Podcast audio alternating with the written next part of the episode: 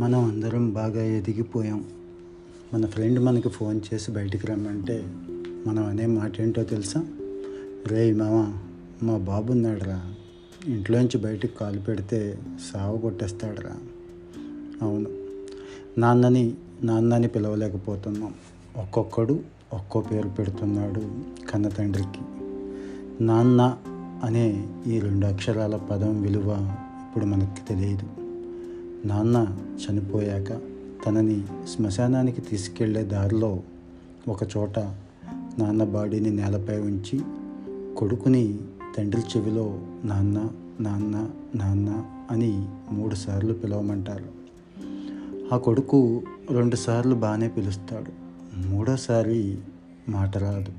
గుండెల్లో బాధ, గొంతులో తెలియని నొప్పి, కళ్ళల్లో నీళ్లు. ఎందుకంటే ఆ కొడుకు తండ్రితో నాన్న అని పిలిచేది అదే ఆఖరిసారి. ఇంకెప్పుడు వాడు నాన్నతో నాన్న అని పిలిచే అవకాశం రాదు. ఆ పిలుపు వాడికి జస్ట్ హాఫ్ సెకండ్ మాత్రమే పట్టిస్తుంది. కానీ ఆ హాఫ్ సెకండ్లో వాడికి జీవితం మొత్తం కళ్ళ ముందు కనిపిస్తుంది. మనం స్కూల్లో ఫ్యాన్ కింద కూర్చొని చదువుకోవడం కోసం నాన్న ఎండలో నిలబడి చేసిన కష్టం కనిపిస్తుంది. మనకి కొద్దిగా జ్వరం వస్తే అల్లాడిపోయే నాన్న తనకి ఎంత పెద్ద దెబ్బ తగిలినా కూడా హాస్పిటల్కి వెళ్లకుండా మన ఫ్యూచర్ కోసం దాచిన డబ్బులు కనిపిస్తాయి. ఆదివారం ఒక్కరోజు మాత్రమే వండుకునే చికెన్తో భోజనం చేసేటప్పుడు నాన్న తన ప్లేట్లో ఉన్న ముక్కలు తీసి మన ప్లేట్లో వేసినప్పుడు తెలుస్తుంది. చివరగా ఎవరైనా నువ్వు ఏం సంపాదించావురా అని నాన్నని అడిగితే నా ఆస్తి నా కొడుకేరా అని నాన్న గర్వంగా చెప్పింది కనిపిస్తుంది. ఇవన్నీ కనిపించినప్పుడు నాన్నని గట్టిగా హత్తుకొని నాన్న నాన్న అని పిలవాలని అనిపిస్తుంది. కానీ అప్పుడు నాన్న ఈ భూమి నుంచి చాలా దూరంగా, అందనంత దూరంగా వెళ్ళిపోయి ఉంటాడు అప్పటికే.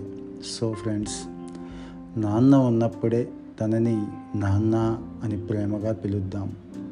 నాన్న పోయాక తన ఫోటో దగ్గర కూర్చొని బాధపడే బదులు నాన్న ఉన్నప్పుడే తనతో రోజు ఎంత వీలైతే అంత టైం గడుపుదాం.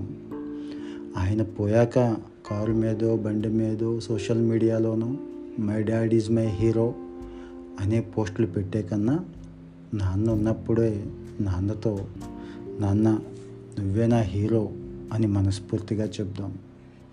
అంత గొప్ప నాన్న అనే పదాన్ని బాబు గీబు అంటూ ఫ్రెండ్స్ దగ్గర పిచ్చిగా వాగి కించపరచొద్దు. తన జీవితాన్ని పూర్తిగా ఖర్చు పెట్టి మన జీవితాన్ని నిర్మించే పిచ్చి మనిషే నాన్న.